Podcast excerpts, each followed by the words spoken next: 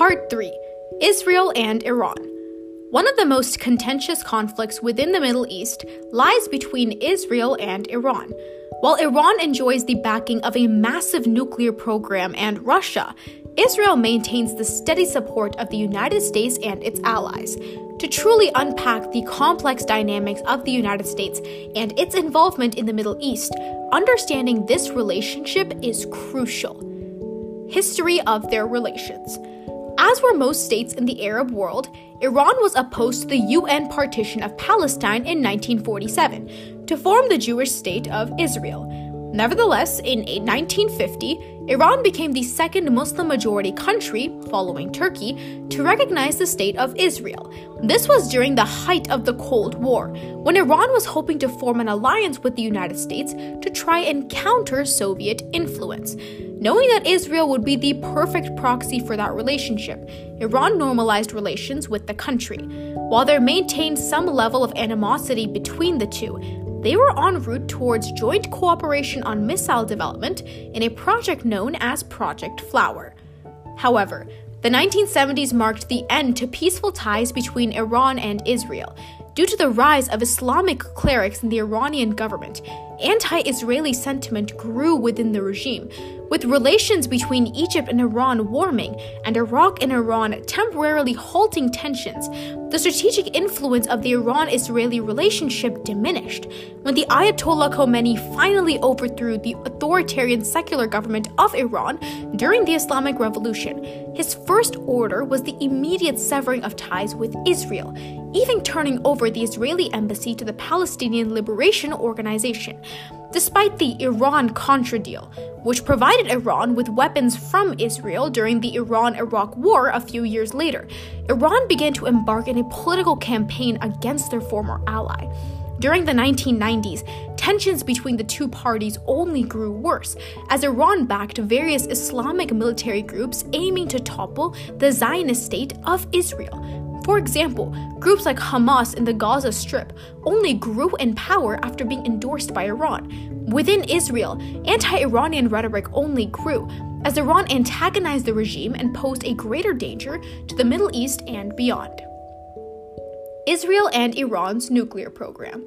Since Iran began developing their nuclear program, Israel has stood with the rest of the international community in firm opposition. But Israel has never stood with the JCPOA, even citing it as a very bad deal, and that the international community should take an uncompromising stance when it comes to dealing with Iran's nuclear program. Unfortunately for Israel, they were bound to a more peaceful approach with Iran when the JCPOA was under swing, and the United States was a primary enforcer of it. However, when the JCPOA was not being properly enforced, Israel attempted to take matters into their own hands. First, Israel has assassinated top officials within the Iranian nuclear program. In 2010, Tehran University professor Masoud Alimohammadi was killed in a bomb attack that analysts have attributed to Israel. Over the years, the killing of notable nuclear scientists based out of Tehran, including physics professor Darush Rezanejad, nuclear scientist Mostafa Ahmadi Roshan, and notably Isra- Iran's top nuclear scientist Mohsen Fakhrizadeh who was killed in November of 2020. Second, Israel has launched cyber attacks against Iranian nuclear facilities. Prior to the JCPOA, Israel has worked with American National Security Agency, or the NSA, and Central Intelligence Agency, or CIA, on malware that can deter Iran's nuclear arms development. This bug, known as Stuxnet, was believed to have damaged close to 1,000 centrifuges, or 10% of all of those installed in 2010, 2010 rather, when it was launched in conjunction with the United States. However, Iran has recently been facing cyber attacks that have resulted in damages due on fires and other such malfunctions within their nuclear facilities. While Israel certainly won't own up to it, evidence likely links them to the attacks.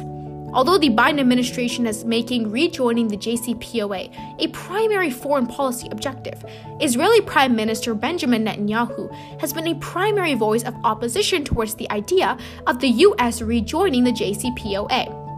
As someone who was in staunch support of the aggressive policies put forth by the Trump administration in regards to Iran, Netanyahu believes that rejoining the JCPOA would be a step in the wrong direction. the Abraham Accords, and Iran. As a part of a new measure to try and normalize Israel's status among Arab states in the Middle East, the United States brokered a free trade agreement between Israel and the United Arab Emirates. This was particularly significant because many Arabian states were hesitant to recognize the Jewish state until the Israel Palestine conflict had been resolved. When a powerful nation like the UAE normalized relations, this led to a domino effect, with Bahrain, Sudan, and Morocco following. The message propagated to the rest of the Middle East was clear. Arabian relations with Israel were no longer bound to the Palestinian cause because the looming threat of Iran's Shiite population and their potential dominance was far more important. What does this mean for Iran? With more nations now standing with Israel, it's become clear that there is a growing coalition against Iran and Shiite Muslims by extension. Specifically, while the Sunni and Shia sects of Islam have been competing for dominance in the Middle East, Sunni's main force being Saudi Arabia and Shia being Iran, it seems the Jewish state of Israel has allied themselves with the Sunni Muslims. At the end of the day, politics within the Middle East continues to be governed by this contentious yet formative relationship between Israel and Iran. In light of the incoming Biden administration, many hope to see a shift in geopolitics within the Middle East towards peace and stability once again.